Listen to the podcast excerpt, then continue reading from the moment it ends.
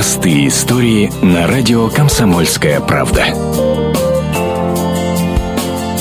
Парень с Украины поступает в Сибирь в технический университет. Будущий первокурсник Михаил Рудяга приехал в Иркутск из Краматорска. Когда на родине друзья и знакомые в спешке паковали вещи, Миша и думать не хотел об отъезде. Родители, дед, любимая девушка, учеба, да и вся жизнь – все здесь. Но после того, как во время обстрела чуть не разрушился его дом, Михаил решил уехать. Был обстрел, то ли это авиация была, то ли это был установка «Град».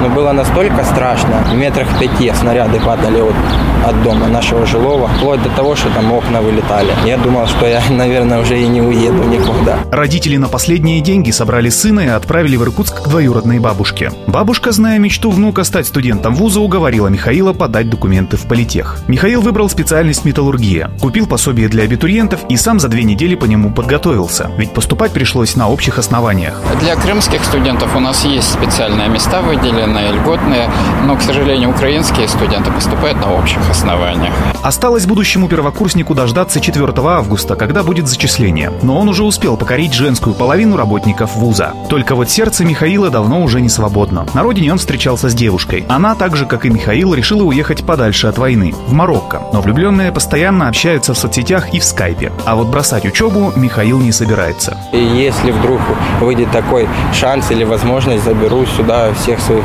родичей, если они будут не против. Ну, я обустроюсь здесь.